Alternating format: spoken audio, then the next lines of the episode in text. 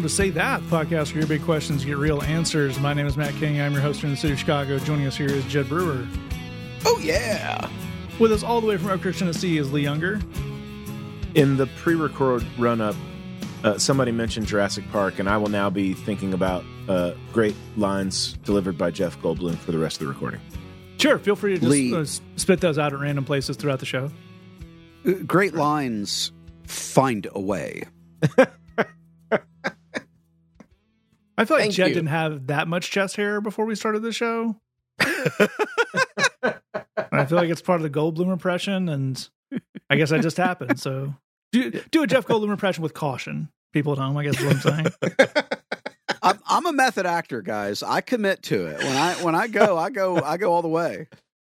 if you're wearing a shirt that's buttons you care about, think about that before you start doing the Jeff Goldblum impression because those buttons they're just going to fall. They're just going to melt off. There it is. There it is. Well, we have a great show lined up. We have uh, uh, some of your excellent questions, uh, but first, we I'm afraid have an internet emergency. What? It's a much a much more pleasant internet emergency than we normally have on the show. So that's that's a good place Oh. to start. Uh, Jed, you, Okay. you you brought this to the group's attention. So would you care to to walk through the people what you have found on and here's a here's a nightmarish phrase, but again, this is this is not a bad thing. A Reddit, a subreddit called curated Tumblr, where the internet goes to eat itself, presumably. I, I certainly can, and I, I want to be clear. I have no idea if this is real or not. Um, is, is this sharing something made up? Possibly, but it's well within the bounds of credulity, and I feel like that alone says something. So um, I'm on the the internet aggregator platform Reddit, and uh, uh, I see a post from the the curated Tumblr subreddit. Um, and it is describing which they are claiming is real. I've not been able to verify this myself. I've also not tried because I've already seen enough Christian nightmares in my life. But they're describing a Christian social media network, which appears to be kind of a, a derivative of, of every social media network you've ever seen in your life, which is not a surprise. But they've changed a bit of the nomenclature to make it more Christian. Which again, there's a, there's a pattern emerging here. So, you know, in, in most social media networks, right, you have a mechanism to show either your pleasure or your displeasure of a, a shared post, a shared item, you know, an image or an update or a bit of news, right? Your your approval, your disapproval, your your thumbs up, your thumbs down, your smiley face, your frowny face. We we all we get the idea, we get the concept. The question is, how do you translate that for Christians? How do you take that need to respond both decisively but also very quickly to anything and everything, but do it in a Christian way? Well, I have news, friends. I present to you the following uh, yin and yang of the Christian social media world. We've got pray for with upright praying hands, and we've got pray against with downward facing praying hands. Wow. Yeah. that is that's pretty Christian. Let me let me check in right away. I just shared a bit of news socially with you gentlemen. How do we feel each of you? Are we praying for or are we praying against this update? So uh, uh, let me get this straight. Depending on the answer to my question, the orientation of my hands matters. That's right. Yes, it does. So you wouldn't, you Fingers, wouldn't want to get fingers those reversed. pointed toward heaven, Yep. then I approve. And Yes. then if the if which I don't even know how to do this. I'm trying. This is podcasting is an audio medium, but I'm actually physically trying to having the praying hands pointed down with my Yeah. physical actual body. It's very uncomfortable. But if I It do looks like that, it's hard. I'm praying against it. Right. Yeah. Yeah. That's right. That's right. Yeah. Yeah. This feels like a yoga pose. you know what? I believe that. I believe that. The downward disapproving dog. Well, uh, this I think offers us a world of opportunities now that we know that this is a thing. This uh, cheaply and hastily skinned on to every other like dislike button in the world. Um, a couple of things come to mind, and one that you've just given us now, Lee, by pointing out the the icons are kind of the the again the very two hands pressed together, pointing up is pray for, and the others pray against. This is now a wonderful tool for passive aggressivity in the church. Oh yeah. Oh yeah. When you're in the the the the Bible study or the small group, or I guess you could even do it in a, in a big church setting. And so, oh, can you pray for something? But we, we've all had those moments where someone pray at, uh, gives a prayer request for something that you think is either not great for their life or you're just a little annoyed at. Like it's one of those of like, oh well, you know, my girlfriend couldn't be at church this morning, but I'd like you to pray. And like, everyone in the room is like, we're actually praying that you break up with her because this is Yeah. clearly terrible for both of you. But you can't say that. So, but if you do the prayer, but you do the po- the prayer hands pointing down during Wow. it, is that like a Yeah. fingers crossed behind your back situation? That's really oh, interesting. dang, dude. Like it, it just kind of it reverses the wave function. Well, like Okay. Jesus knows, and the other people in the room might know. Like we're all we're all praying that you know he breaks up with her, right? Okay, no, yeah, we're all on the same page. I want to talk about the CSS of this for a moment, okay? Oh. Because please do. I think I think I've The already Clive demonstrated. Staples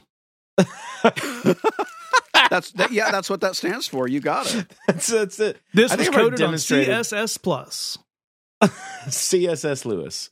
Um, th- like I think we've all. I, I think we've already demonstrated that the actual praying hands down is a difficult thing to to happen in the real world. So I want us to put a little bit more work into the iconography of the up or down for the Christians on the internet. So I want to submit to you guys, um, and this has the backing of Scripture. Uh oh. No, So um, I just want to About to get bibled. yeah, let's let's Bible it just a little bit from Psalm 55. Okay. Uh, this guy is talking about a close friend that he had. He said, "With whom I once enjoyed sweet fellowship as we walked with the throng at the house of God." So, I think for an up vote, we could have like a little icon of like uh, the temple, the house of God. Yeah. I was worried you were yeah, going to say yeah. an icon of a throng, and I don't even know what that would begin to be. Yeah. now I'm thinking of a song from the 90s that I will not start singing. And um, Everyone's has favorite Who's one- that the bless? throng song. So scandalous. Psalm Okay. 55. yeah, I was gonna say Jeff Goldblum has been ejected from my brain. Um, um, okay, so for the upvote, we've got a little, we've got a little icon of the temple. Now let's move Okay. on to verse 15 of Psalm 55. Okay. Let death take my enemies by surprise. Let them go down alive to the grave. So now I'm thinking, turn. Yeah, that's metal right there, dude. Yo, yeah. There's some. D- do not be dismayed, friends. There are some metal places in the Old Testament. Yeah. There's some Yeah. great heavy metal band names in the Old Testament. Psalm 18 has like four Yeah, great ones. yeah. You know, the torrents of the grave, this kind of thing. Um. Anyway, so let them go down alive to the grave. So I think like, I think like, uh, you know, maybe an icon of a tombstone. Okay. So we have what we want with our friends, we want to be at the house of God. What we want for our enemies, we want them to go down alive to the grave. Yeah. Yeah. So either like, you know, like death itself with a sickle or just like a tombstone or an open grave or something like that. I think if we Bible this, we can come up with some some more appropriate icons. Dude, I am I am here for it. I'm here for it. I, I will say, from a user behavior standpoint, um, I think you would really think hard about whether or not that downvote was worth it if you're the thing you're clicking on was a tombstone. Like, do I do I really dislike this person's thought on this Marvel movie that much? yes. Well, you know- I want death to take them by surprise. No, that's internet right there. That's that's going all the way. Here's my question: If we go with that iconography, which I'm fully in favor of because I, I love the drama, I'm here for it. Could we change pray for, pray against to bless or smite? Ooh. Because that's another way to interpret those same two bits of iconography. Wow. Dude, I would I want- mash that smite button. Now I want the smite button to actually be a bolt of lightning. Yes. Yes. in Wow. the in the pantheon we've talked about so many of them over the course of this show of kind of as as jed started off describing this christians taking a thing that is popular and like making it really weird and awkward by trying to put a a kind of weird Christian-ish patina on it. The thing that I now have lodged in my brain is somebody trying to figure out how to make the the kind of phraseology of smash or pass, which is a little a little harsh, a little tawdry, and maybe somebody being like, mm, "Can we just can we make that a bless or smite?" Yeah, Yeah. that's That's great. got a real youth camp energy to it. yeah. Yeah. Now I'm I, loving this, man. I, I thought slightly differently from Lee there. So Lee was kind of going on the technical, and I'm I'm thinking more of bringing this into the into the real world, in the sense of, um, you've probably again been in a small group or a men's group, a ladies group, some something where you do you, you do prayer requests on a weekly, maybe basis, um, and they're often you know a a positive thing. You know, I'm having a hard time, or I have this big thing coming up, or whatever. I, I think maybe some honesty would be begotten from, and people would benefit from doing a second round of what do you specifically want us to pray for smiting? Ooh. Could be a situation, mm-hmm. could be a person. So you know, you can. I think that would build more authenticity because often it's like, well, you know, things. It's a t- it's a busy season at work, and um, you know, things are a little hectic, and I'd really like to, you know, have the right time and a good attitude, and that's great. Then you go, okay, now we're doing the smite round, and be like, Sarah at work. I don't know. I mean, she's got to like, I don't. We got a tombstone her. Maybe she can get sick for a couple days so I can get some work done. But like, smite round, we're gonna get a little more honest. See, I think this is fantastic, but every now and then, dear listener, Matt will show his hand that he didn't go to church until he was like 18 years old because as Jed and I know, Christians do not want to be that honest about it. They want to have Yeah. the unspoken prayer request. Yeah. The Yeah. ever popular quote unquote unspoken prayer request. And we all know that's a smiting. Well, yeah, that brings up, but at least kind of a, a straddle in middle here of an unspoken smite request, Yeah. which would really dial up the drama in the in the small group. Like you would think very hard if someone was like, "I have an unspoken smite request," and just kind of glanced in a direction. I think maybe everyone would really think about how well they were treating their fellow community members that week. That's right. Did you see her look at Angela after she had the unspoken smite request? Uh, also, in in the uh, small group room, no one would sit under the clock anymore because they would get a lot of Yeah. glances thrown their way during the smite request round, which I assume would come at the Yeah. end of the hour. yeah. Yeah. That's fantastic. Okay, the following is a real actual thing and it relates back to the Psalms. This is a couple years ago. I'm reading some book and it's from a guy who spent like 30 years in a monastic order. He, you know, spent most of his life as as a monk and someone was asking him like, "Well, how do you deal with like personal conflict and like, you know, I mean like people kind of make enemies everywhere. So I mean like how does that work?" He's like, "Well, there was this one guy and I'll tell you what he did." What he would do because you know in a lot of monastic orders right like you'll pray together several times a day and you'll you'll read the scriptures together several times a day and so like you're going to read some of the psalms like together like out loud like every day and so he's like when he was mad at somebody whenever we would read a psalm and something like the word enemy would be in there dude would lean and crane his neck to stare directly at whoever he was mad at Wow. when reading the word enemy. And man, that that is incredible, and I think that that totally gets the It's hardcore. unspoken smite request. Yeah, that's. I feel like there's a lot we can learn from monks, but maybe not in the way monks or us would think. Yeah. And I, yeah, I think I think we really took a journey there. I think we Yeah. we came away with the rare useful things. Please, if you uh, work in either a hands down gives these backsies prayer pose or uh, smite request into your uh, small group setting, please let us know how that goes, and don't tell them that it was our idea. Yeah. And on that, we will That's right. declare emergency off. We have many times in this show over the years, and it is absolutely true, said if you hear something on the show that you think is smart or you think would help someone else, feel free to absolutely, you don't have to tell them you heard it from us. You don't have to tell them you heard it on a podcast. Just steal it, act like you uh, thought it up. That goes double for things that are probably not going to work because they're insane. Yep. Please do not drag us down into that. If your church got inspired by Lee's scripture reading and you're like, throng song, that's what we need. That's the worship single that my church needs. And you you write throng song, Please don't tell anyone that you got that from us. We will be fascinated to hear it, but don't tell anyone that you got that from Unless us. Unless it gets big, in which case we will be rolling out this recording in a court proceeding to get that ASCAP money. So yes, with that said, we'll move on to your fine questions. You have a question for us, you can have us all the way to the end, or you can uh, scroll down your episode description, get some links to get in touch with us. Our first question comes in and says, "Be still and know sounds like a great concept, but I have a really hard time sitting still. I don't find it relaxing. It stresses me out, kinda. How do I get better at it?" And I think a, a wonderful, uh, interesting question, a great place to start off. And Jed, where would we begin?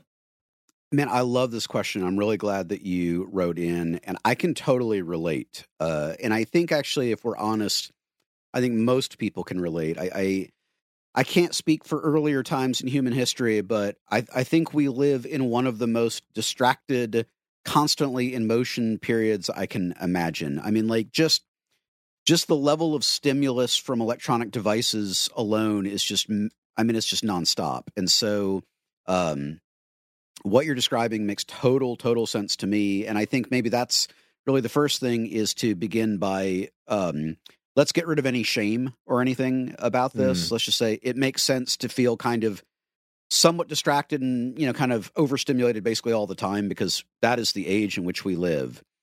So what do we do about it? The thing that i would suggest this has been true in my life and i imagine be true for you i think step one is an acknowledgement that stillness is a skill that you build. It's not something that you just jump into. And I'm not sure that it's something that much of anybody is particularly inherently good at. But even if you do have some sort of natural talent for stillness, it's still going to be a skill that you have to develop over time, as opposed to just, I'll just practice stillness now. With these kind of things, I think the most important thing to be aware of is, is just where do you begin, practically speaking and the place I would encourage you to begin because it's it's pretty easy. It doesn't really require any gear or anything. Is a, a phrase that you've probably heard before, which is called mindfulness meditation. Um, the easiest, simplest version of mindfulness meditation is to go to a quiet place and and kind of sit in a comfortable chair and just kind of breathe deeply, not like huge deep breaths, but just you know on the on the deep side of normal, and just pay attention to your breath focus your attention fully on your breath as you breathe in and as you breathe out. That's kind of the the most basic way to do mindfulness meditation. Um, i can tell you a couple things about it. The first is for people who do it it, it can be absolutely transformative. Um, there's a, a million benefits uh, to it. Um, I, I, can't recognize it uh, recommend it strong enough. And also it's really hard. Like it's really hard to sit and only focus on your breath and nothing else. That is that is almost surprisingly difficult. So, the way that I would recommend doing it is to start for 60 seconds. Take 60 seconds and just sit and focus on your breath. Even in that 60 seconds, you will have thoughts trying to invade your brain. Just say in, in the stillness of your thoughts, just say thinking and try and let those thoughts pass and go back to focusing on your breath. See if you can do it for 60 seconds. And here's the thing there's no such thing as doing a bad job with meditating. It's just you either you either took time to do it or you didn't. Start with 60 seconds. When you get to a point where you can do that pretty reliably, take it up to 2 minutes. Keep building a little bit by a little bit. Don't let it become a stressor because that kind of defeats the whole purpose. Let it be something chill. I think you'll find a couple things. I think the first thing that you'll find is that the first half dozen times you do it, it'll probably feel a little bit weird. And then after that, your brain will be like, oh man, this is the best part of the day. Like, I, I think you're going to find that you you like it a whole whole lot. If you really want to go for the gusto, don't do this quickly, but build your way up to 20 minutes. That would be a good place over time, and give yourself plenty of time to get there. But but build your way up to 20 minutes. I think that that is a great practical way to begin practicing stillness. Um, there's other ways to do it, but again, that's one that doesn't really require hardly anything special at all. If you want to add one small thing to it, there's this great app. There's a few, but the one that I like is called Calm, spelled C A L M. Um, it's really good stuff, and they actually have a built-in kind of uh, class series on how to learn a little bit more about meditation and just make it something that benefits you, you know, more and more and more. So that's that can be kind of a down the road thing if you want but that's a good place to begin. But again, recognizing that we live in an incredibly distracted age, that stillness is good, but it's something we build over time as a skill. It's not just some sort of, you know, I'm super spiritual, so I can be still. No, it's it's a it's a skill that we develop. Uh, mindfulness meditation is a good way to do it. There's other ways to do it, but if I think if you'll give yourself that grace and kind of set kind of some realistic goals on it, not only will you get there, but you'll reap the benefits along the way. I think that's an excellent place to start. A great suggestion, and in the spirit of honesty, when Jed said what's a very true and helpful thing of there's no such thing as being bad at meditation. The first thing I thought internally is then how would I know I need to get better at it? And that may be a sense that uh, we could all use a little bit more meditation. So a great place to start off. And Lee, where do we take things from there?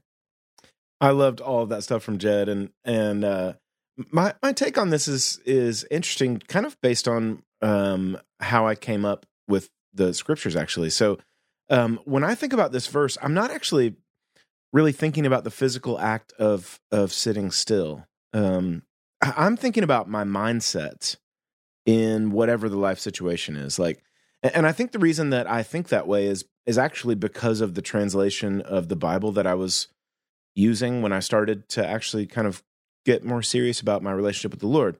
I was reading what's called the uh, the NASV. That's the New American Standard uh, Bible or the New American Standard Version. And in Psalm 46, which is the the psalm that you're quoting in this in this question, Psalm 46 verse 10 doesn't say be still and know that I am God. It says cease your striving and know that I am God. That's an interesting translation. Cease your striving. Um, and the way that the way that that kind of landed on my brain when whenever I read it when I was whatever 19 or 20 years old was it made me think about the way that I approach the problems that I have. Um, I think that my natural tendency in in the issues that I'm facing or the problems that I have or the things I'm trying to work out is to kind of scheme all the angles and to get what I want out of the situation. And that usually comes out of a very cursory examination of what it is I think I want, uh, what it is I think I need. And I have whatever would be the best situation for me. And then I'm like, I'm going to do whatever it takes to make that happen for me. And so you, you notice a lot of personal pronouns here. I'm talking about myself working out something all on my own that benefits myself. At no point in there am I am I asking for advice or hoping that the Lord would enter into that in any way. And so when I read this verse, particularly in that translation, the thing that happened to me was a realization that sometimes my scheming achieves for me ends that are not necessarily the thing that the Lord wants for me and not necessarily the thing that's best for me. And that there are situations in my life where it's not that I'm not supposed to work, it's not that I'm not supposed to uh, care, and it's not that I'm not supposed to set goals or anything like that.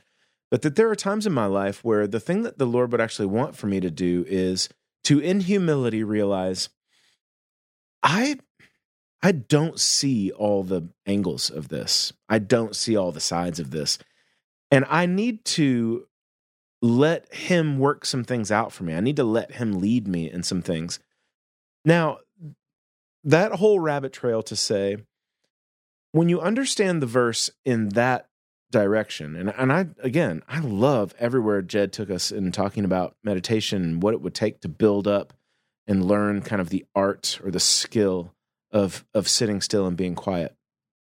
This other kind of different interpretation of it makes me realize like I can do the practice of ceasing my striving while I'm exercising or while I'm working or while I'm doing the dishes or I don't have to actually be still I can see striving by deciding I'm going to disengage my thoughts from stressing out about this situation. I'm going to play a video game. And it could be, you know, one of these high stress video games or something like that. But it's a it's a form of relaxation. Um, what I'm doing is I'm taking my brain out of the mode of of scheming all the angles to get my situation to be exactly what I want it to be. I'm I'm ceasing striving and I'm chilling. I'm doing something else. Um, that's that's kind of a different way to look at this. It's a different take on it.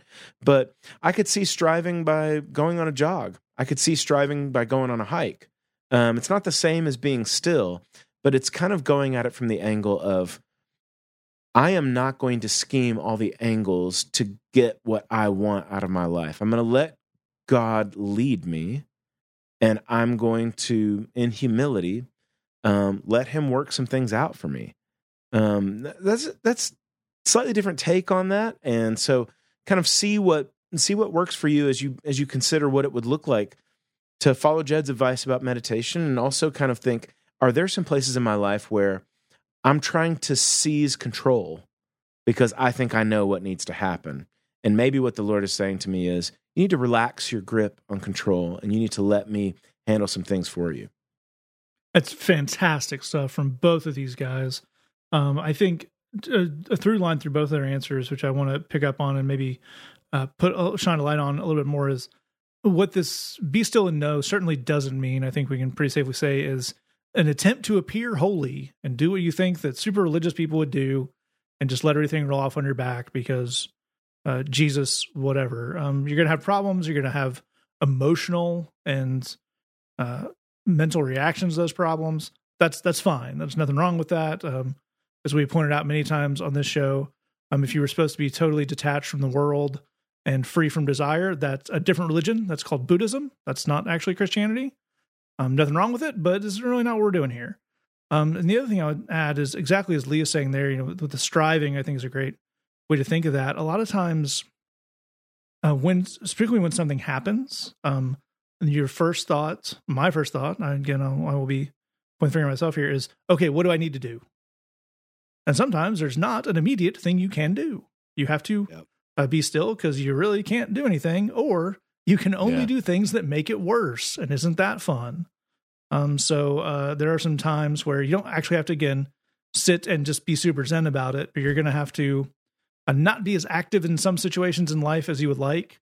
And uh, figuring out what to do with that emotionally, mentally, spiritually, um, to be somewhat okay in those times of not being able to to put action into it until you can is another a good both opportunity for these things, but also a when you do these skills, when you spend the time, uh, whether it's meditating, whether it's going for a run, doing these things that both these guys are talking about, you're going to have that skill set for when you really need it in those moments, and that is a a good reason to put some effort into being still, which is a very strange concept. I understand as I say it out loud, but I think you know what we mean.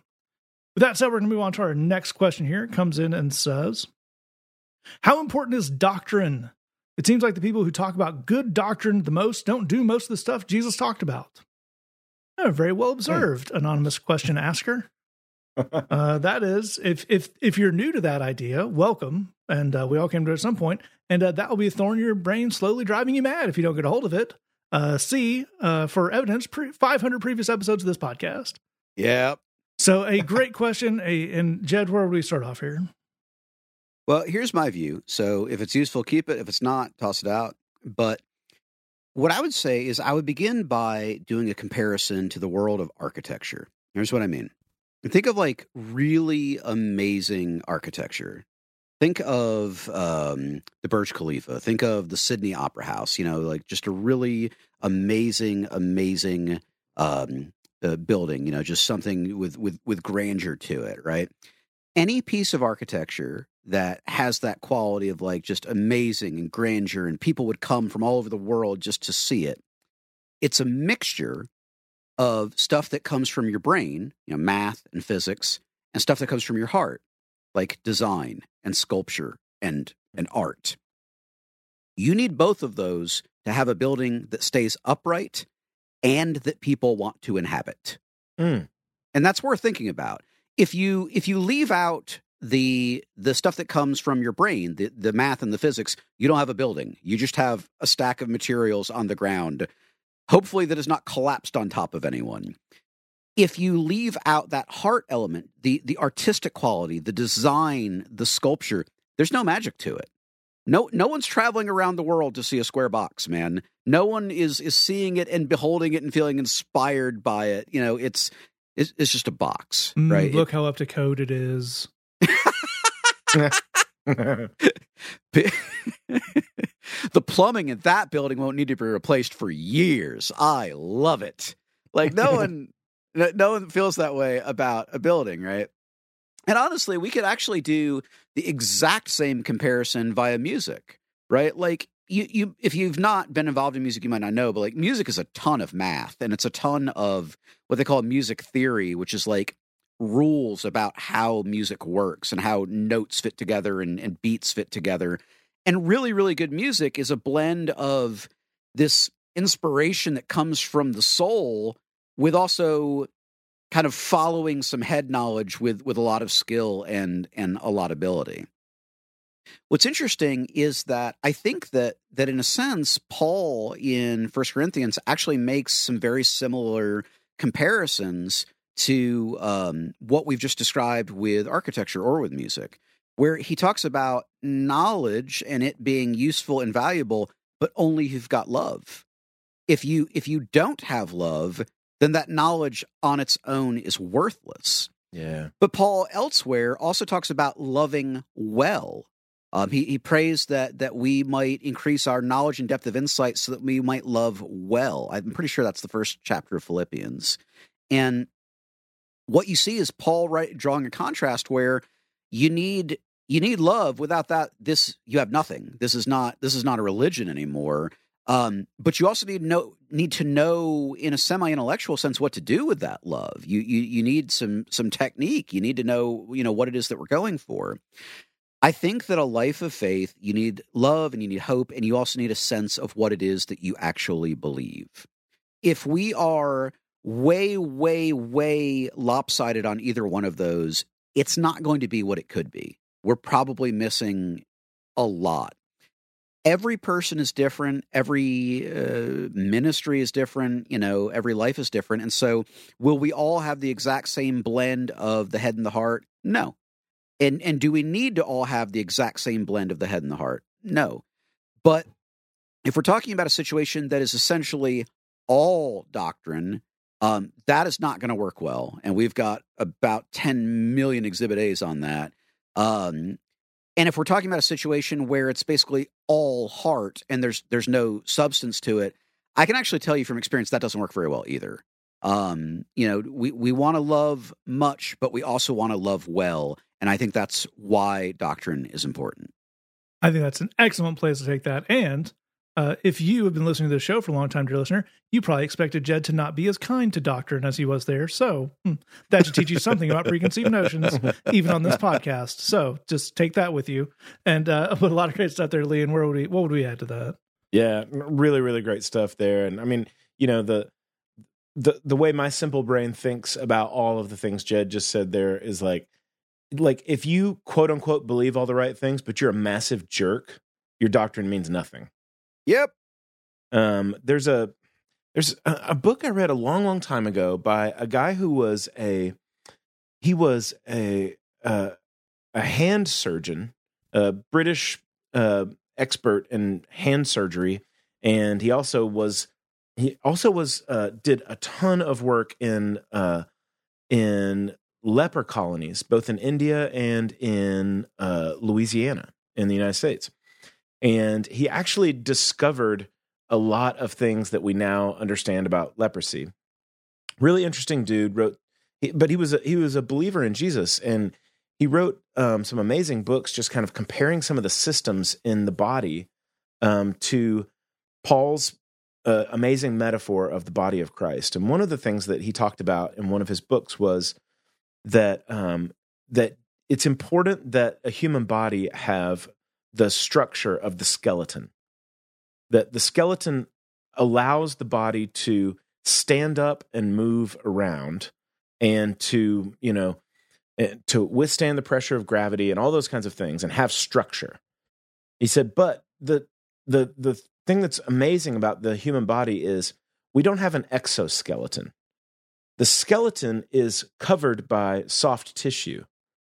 And so that the presentation of a hug is you're experiencing the soft tissue. You're not experiencing the, the the, bone of a skull and the and you know and the the forearm you know the forearm bones and you know all that kind of stuff. And he said so the the body of Christ needs to have the structure of the doctrine, but it needs the presentation of the soft tissue of care and love and all that stuff. I thought that was a really really cool way Yeah. of saying all the all the stuff that Jed just said. Um, the when we get down to the meat and potatoes of this uh, this question, the fact is that every denomination in the Christian tradition believes different things. All of them. Um, now, what can also be said is that at the basics of all of those denominations, there are three or four things that they all believe. So the thing that we need to do is that we need to agree on kind of the non-negotiable things that what are the things that make this religion our religion? What what, are the what are the core doctrines where we would say this is the skeletal structure of what it means to be a follower of Jesus. We agree on every denomination agrees on these three or four things. And then all of the things that are uh, related to that as the as the as the tree branches out and we start to think different things about communion or baptism or whatever then we can have uh, we can have generosity and and grace on the different denominations and people who see some things differently than us knowing that at the foundation we believe the same things so that we can have the structure of the body of Christ that presents with the soft tissue of generosity and kindness and understanding now we have to keep these things in balance. There's a really important. Um, Jed gave you a really important place in Scripture to think about these things, in in talking about 1 Corinthians 13. There's another really cool one that talks directly about people who are super super in love with with doctrine and being uh, sharp on that stuff, and that comes from the words of Jesus himself. At, at the end of John chapter five, if you want to look this up, there's a place where Jesus is in a conversation with some dudes who are not happy with him. And he says to them, You know, the thing that kills me about you guys is that you pore over the scriptures, thinking that in the scriptures you're going to find life. And the problem is, all of those scriptures talked about me, and you refuse to come to me and find life. That's unbelievable, man. That's an incredible insight. He's saying, literally, God in the flesh is standing in the room with you and what you want to stand on is your own uh, study and expertise and and uh, an investigation of the scriptures. And I'm standing right here.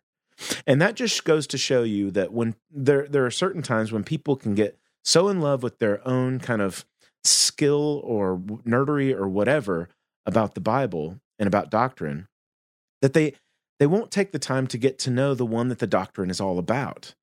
And the one that the doctrine is all about is the one who said, Judge no one, forgive everyone, feed poor people, pray for people who are mean to you. And and and it's like and these are the things that Christians are not known for. Well, that's a gigantic problem. Yep. that's, that's a massive, massive problem. When the movement is not known for, and, and by the way, and those are some of the ancillary things. When he was questioned about what the most important thing eh, about the whole deal is, is love the Lord your God and love your neighbor as yourself. This is what people that believe in Jesus should be known for. All the doctrine boils down to that sentence. And if we're not known for that, then and but we are known for really, really, really loving doctrine, then we've gotten the whole thing skewed. Uh, that's great stuff from, both of these guys on that. Um, I I think the the point of you know Jesus was right in front of people who are in love with doctrine, and they they either didn't recognize that or were not that interested in that part is a really really useful frame for seeing a line between where doctrine can be a useful thing, as as Jed and Lee both lined out, and where it becomes just navel gazing for its own uh, issue, and in that way can be destructive in and of itself, and can also be used destructively. Uh, this is going to sound this is going to be a bit of a tangent, but but go with me here. They have unco- they have since been declassified uh, CIA documents for literally how they would go their instructions for going and infiltrating left wing organizations and making them less effective around the world. And one of them was in the meetings, make sure you bring up arguments over like how stuff should be worded. Like make sure that everything that can be discussed and fought about and dissected, no matter how small, you just make sure they keep doing that. because then they won't do the thing they actually want to do. And um, I'm not accusing anyone of being in league with the devil, but um, if that we can agree that that's a useful tactic for stopping people from actually doing anything affecting in their chosen field, well, there's a fair amount of that going on. And maybe that's from people who are just kind of not interested in the other stuff. Um, I think there is a, you know, from the 90s, uh, 2000s, a lot of evangelical culture left over. There was this idea that you could be Christian and also be really smart about it. Hmm. Smarter than other people. There's a phrase that went around, which I'm, I heard, I'm sure these guys heard growing up, which is in retrospect, just like so un, un, unhelpful, which is, and you'd see the bumper sticker, I don't have enough faith to be an atheist. Which was supposed to be this huge gotcha of, you know, everybody believes in something, and it's actually, oh, well, you know, it actually takes more faith to be an atheist because you're believing in what particles and a, wa- a sand turned into a watch was a very popular analogy and all that stuff. And uh, here's the thing uh, speaking of things that Jesus and the Bible actually said, uh, it said people will consider you foolish if you believe this. That's right. You will be seen as like a small child, and that's the only way that's done. And I think there's a lot of people in a lot of echelons of Christianity, Christian culture, Christian academia who are super not cool with the idea that anyone will consider them foolish. So they've got to they've got to have a systematized concept. When you think about the idea of theology, just in the ologies of it, it's a little bit ridiculous to put aside biology and that kind of stuff as just a this is a thing we're studying. Well, if you study something, biology, chemistry, physics, it's based on what you can observe. Um, the guy who wrote most New Testament said, I only see as though through a mirror darkly. There's actually right. very little that can be observed about this whole this whole thing. Ironically, most of what can be observed about Christians is how they treat other people. Yep. Hmm. So um, there's uh, there's a lot of fun in that. But the other thing I, I would put forth, if you, if, if part of the reason you're asking this is, it seems like if if part of the reason you're asking this is, it seems like how much of this do I have to have lined out? Um, there, there's a phrase that I, Lee and his boss used uh, many many years ago, uh, which is Cookie Monster theology. I don't know if that was a, a, a Triple C original, if they came up somewhere, but if you're familiar with Cookie Monster uh, from Sesame Street in the era before HBO bought it, so you could actually access it. Um, the song was "C is for Cookie," and that's good enough for me. So, kind of going back to we're starting this. There's a line of theology that's good. The Apostles' Creed, you know, a few things have lined out that what uh, makes this religion different from other belief structures. That's cool. But there's a point where that stops being useful and starts being uh, confounding, if anything else. And you'll actually find that all throughout the New Testament, all throughout the Gospels. The people who Jesus lauds, the people who are moving forward, the people who making breakthroughs, are not waiting until they have all the available information lined out. Yeah. There's a lot of, I I do believe, help my unbelief. To whom shall we go? You have the words of life. Come and see people jumping out of boats, people getting up and they say, Who is it who healed you? Like, I don't know, but he healed me. And that's pretty much all I needed to know about it. Right. And so uh, there's a lot of of life and a lot of uh, positivity and a lot of growth and uh, adventure to be had just on that edge of knowing what we know and acknowledging what we don't know, and that's where the faith part comes in. And uh, so, I to kind of loop us back around to where Jed started us, um, we're actually not totally crapping on the idea of doctrine. You, dear listener, may be as surprised as us by that, but uh, it is a thing. It is useful to a point. If you try to make it the whole thing, taking it back to Jed's uh, architecture building analogy, it's great to have a really solid foundation for your building.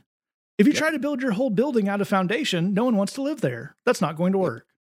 um, once the foundation is set, you got to start doing other stuff to make this a thing that's actually going to be functional. So, uh, uh, hopefully, that is helpful in your idea of how to fold doctrine into the, the life you are living, which is the point of doctrine, it turns out. With that, we're going to move on to our final question. It comes in here and says, my partner and I have never wanted children. We kept waiting for the urge, the excitement about having kids, but only ever felt a vague sense of dread.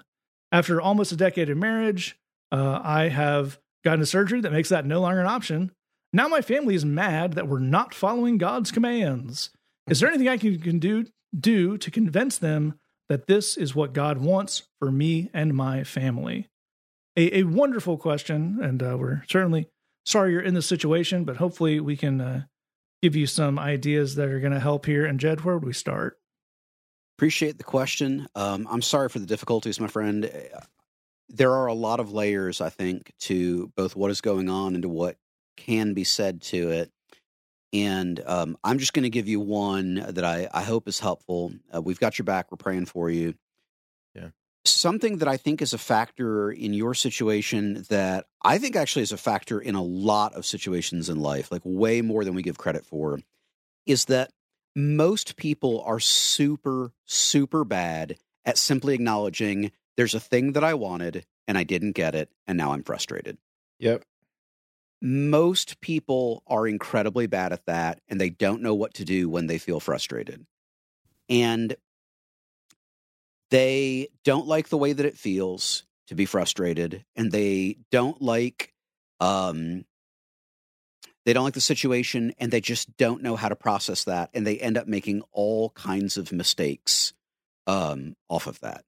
And for what it's worth i mean i can't see into another person's heart but if you think about the genre of karen videos that circulate online i think the overwhelming majority of those are people who do not know how to process their own frustration that they they wanted a thing and that thing didn't happen and now i'm frustrated and i don't know what to do with it and i'm it's coming out in really unfortunate ways so again, I don't think that that's the only layer that's going on here uh, with with you and with your family. Um, but I do think that a layer is there's a thing that they wanted and they didn't get it, and they feel frustrated and they do not know how to process those emotions. Mm.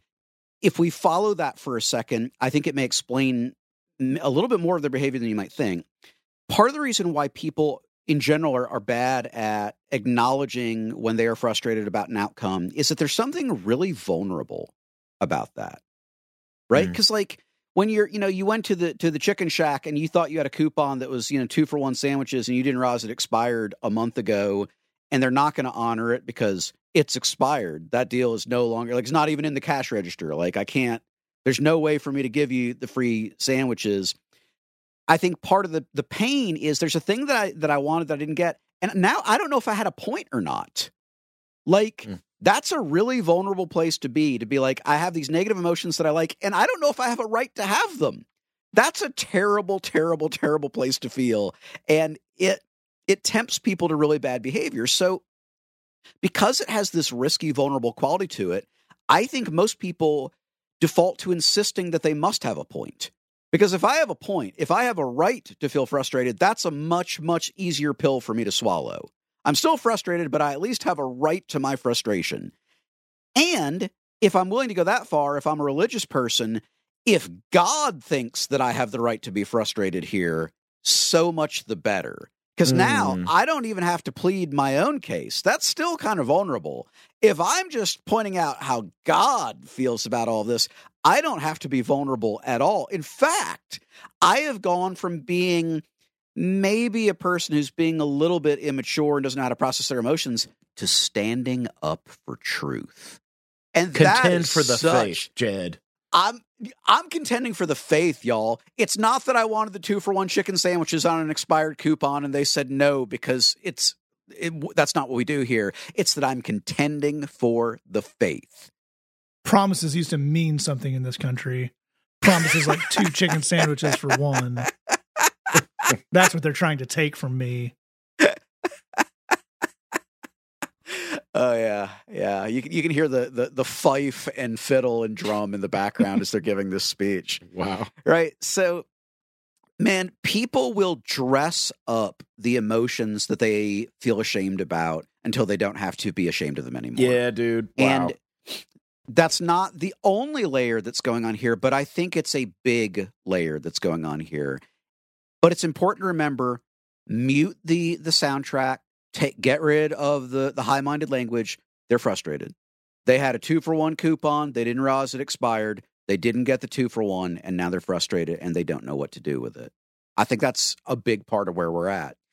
And I'm about to say something to you that I would hate to have someone say to me so uh, you are free to totally ignore. Uh, and actually, the, the person in question, you have my email. So like, um, if if you want to email me and tell me that you're mad at me, I I agree. You should be for the following thing. The most saintly thing I can imagine is acknowledging to yourself internally, okay, these people are frustrated. That's a big part of what we're doing with, and figuring out, is there any way to show compassion in this moment?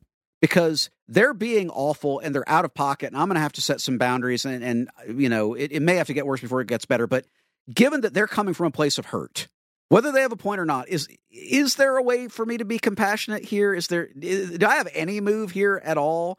Like, I think that is part of the Christian question. To be clear, I wouldn't want anyone suggesting that to me in this moment because you're being mistreated. And so Yeah. it is like absurd to ask you to even think about what compassion would look like in that moment. But I think that it's worth asking given that we we strongly suspect a lot of this is coming from a place of frustration and I don't know what to do with myself. And I want to be clear, there may not be an avenue to show compassion. That It may it may not be there. It, it depends a lot on the specifics. It depends on how hard they're prepared to go, how much they're planning to misbehave. I think it's I think it's worth including that in your um, considerations and in your prayer life of is that even possible here but i think the the more that we can stay tethered to the reality of what's actually going on where man this is not a question about theology it's not a question about you know what does the bible say about procreation there's people that had an expectation they didn't get the thing they thought they were going to get now they're frustrated and they don't know what to do with it Absolutely right. Um, one thing that is is a helpful thought, and going back to something earlier in the episode, may not be the most helpful thing to say out loud. Is sometimes uh, your parents, particularly if they're of a particular age where their upbringing may have been a certain way, they have what if a actual child was having it, you would call big feelings. yep That doesn't actually mean they have a point. In the Nope. same way, the toddler doesn't actually need to eat chocolate for dinner. They don't actually need this thing. They just feel like they do. Mm. And there's an important difference there. So uh, great stuff there from Jed and Lee. Where do we take this from there? I absolutely love all that, and we're gonna we're we're gonna dig into that a little bit deeper, and we're gonna we're I'm I'm just gonna I'm gonna take that ball and, and run a little bit farther down the field with it. Um, first, let me go ahead and say this: uh, current estimates are that um, there are over eight billion people in the world, and a lot of them can't be fed. I think out of all the things that God asked of humans, that's the one thing we did. We we uh we were fruitful we were fruitful. We multiplied. Um, some would say maybe a little too much. So did adam do finger guns at god in that moment pew pew. Gotcha, homie. Um, you're welcome. I'll Um, eat by the sweat of my brow. That sounds terrible. Now this one doesn't sound so bad. Okay. Yeah, exactly. Yeah. So number one, uh, you know, you're you're talking about how can I how can I convince my relatives? Well, the answer to that is you can't convince anybody of anything because if if somebody's on a thing, they're on it. But um, you should know as far as you know Bible verses and the commands of the Lord and whatnot. Um, the people that are saying this to you do not want you to come back at them with what commands of the Lord they are not keeping. Um, I, I, don't I don't suggest that you handle the situation that way, but you can take great comfort in knowing that they don't give a crap about the commands of the Lord. They don't. They, they don't actually. It's exactly what Jed's talking about. So let's dig into that a little bit more. Okay. I had a recent situation with um, a good friend who um, um, had just become a father and um, he had had a difficult kind of relationship with his father when he was growing up. And so now his father is a grandfather. And um and we were having this conversation. He said, "You know, it's it's really interesting. My dad and I are on really good terms right now." Well, talk to me about that. What's going on? He's like, I, I don't know what to tell you, man. He's an amazing granddad. And he he really is like I can tell that he is really pouring his heart into this granddad role. And this is not a unique situation. I mean, I can't tell you the number of people who are like, "Man, my parents spoil my kids and they treated me harshly. Like it was hard to grow up up in that house. And now my my my kids, they just spoil them rotten. Like what is this? Okay, I'm going to explain this to you um, in as simple terms I can. Grandparenting is a do-over for people who have shame about how they parented. It's a do-over. What you're seeing is big feelings, like Matt said, and Jed, and as Jed said, a, a, a frustrated expectation. And for a lot of people, that is a very deep thing where they felt like, I didn't get it right with my own kids. It's too late. What I want is a do over. How many people have you known that when they went to college, they like, they, they, they went off to a, a different city to go to college and they introduced themselves to everybody with some nickname that nobody at their high school knew them by because they were having a do over, baby. I'm in a new town. I've got a new situation. I get to start all over again and not make some of the mistakes that I made the first time. Hey, I'm T Bone. Nice to meet you. exactly. So, uh, what I want you to understand is there is a very, very common thing where people feel that way about grandparenting. Grandparenting is their chance to get it right and we're in a different situation in life. We're a little bit less stressed out. We're a little bit less busy. We have some l- less constraints on our life. We we've got a you know we've got kind of an income figured out and all that kind of stuff. And this is our chance to crush it. And now I know what I did wrong with you bozos, and I'm going to get it right with your kids. Um, here's what I want to say to you on that. Absolutely zero of that is your fault and your responsibility to hook up. It is not your responsibility to hook them up with that chance. It is not your fault that people feel that way, but I'm telling you, I'm telling you that's down in there somewhere. This this was their chance to have a do-over. And now, now that we've dug a, a little bit deeper into that that frustrated expectation thing, let's dig a little bit deeper into Jed's suggestion that you are going to send him a nasty email about the compassion thing. What if we offer an olive branch and some chances to get some of this relationship repaired? What if we do it with boundaries? What if we do it with with some with with a, a slow burn timeline on it? But what if we offer mom and dad a chance to have some repairs? Just the offering of of a repair technique, the the the outreach of let's see what relationship we can have. We're not going to be best friends because some bridges have been burned and some some troubling things have happened. But how can we have a relationship that we all feel good about um, going forward in our lives?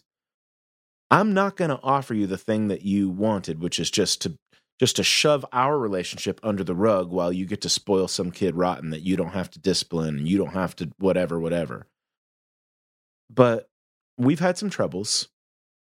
H- how could we how could we make some repairs? I'm not telling you that sounds good to me. I think it sounds difficult. I think it sounds like a lot of work and I think it sounds like a lot of compassion and I think it sounds like a lot of generosity and I don't think it's going to be a quick thing. But I'm telling you some of that is down there. Um and um and that may be a way forward. I'm not telling you, you have to do that. But I, I just want to give you a, a, a kind of a paradigm with which to look at this whole thing from, and understanding that it is not your responsibility to make anybody um, happy about the way that you're following the Lord. It's not your responsibility to make anybody pleased with the way that you uh, handle your family and the way that you grow or or or live in your family situation with your partner. None of that is on you. But if we understand where maybe some of this is coming from, then maybe we look at some options at handling some of it going forward. I think it's wonderful stuff from both these guys. A couple quick things I'll tack on the here. One is um, if there is an attempt to Bible you, um, as ever on this show, we would not necessarily suggest Bibling back because that's not going to be super helpful. But sometimes it is helpful to know for yourself that this is just not a case.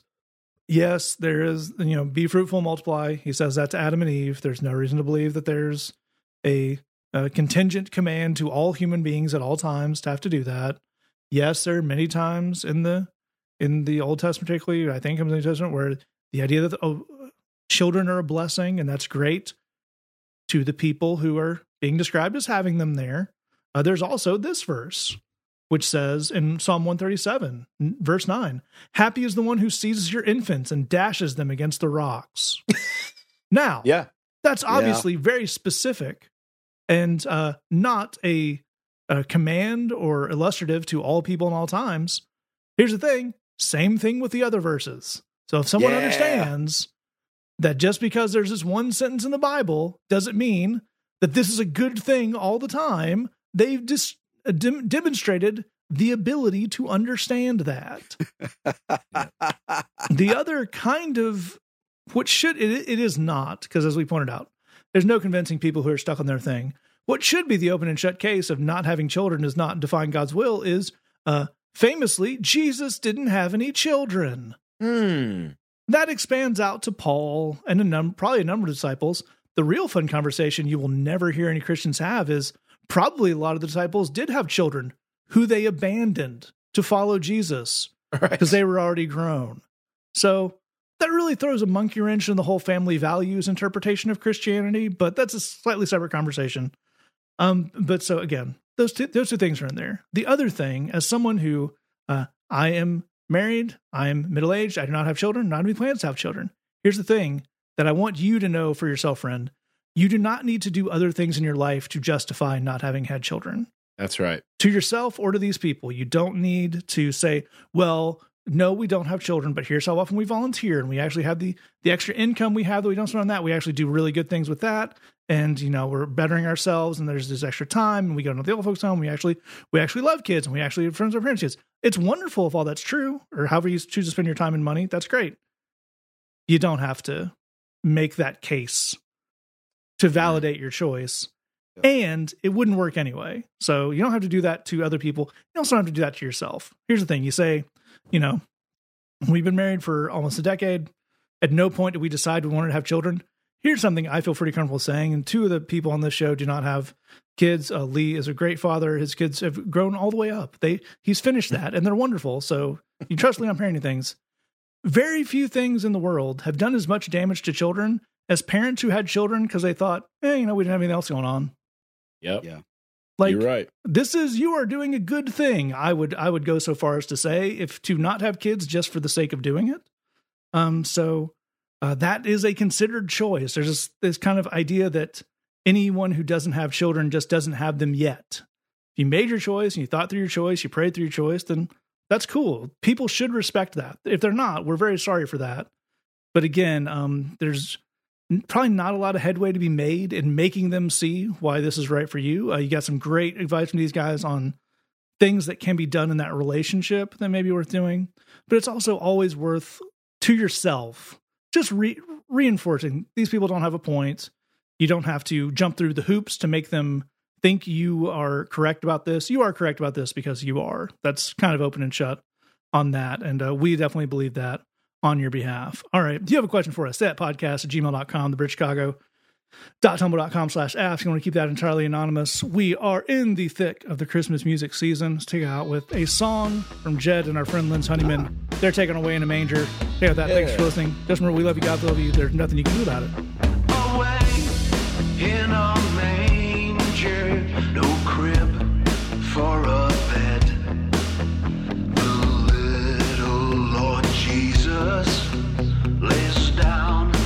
sweet head. The stars in the sky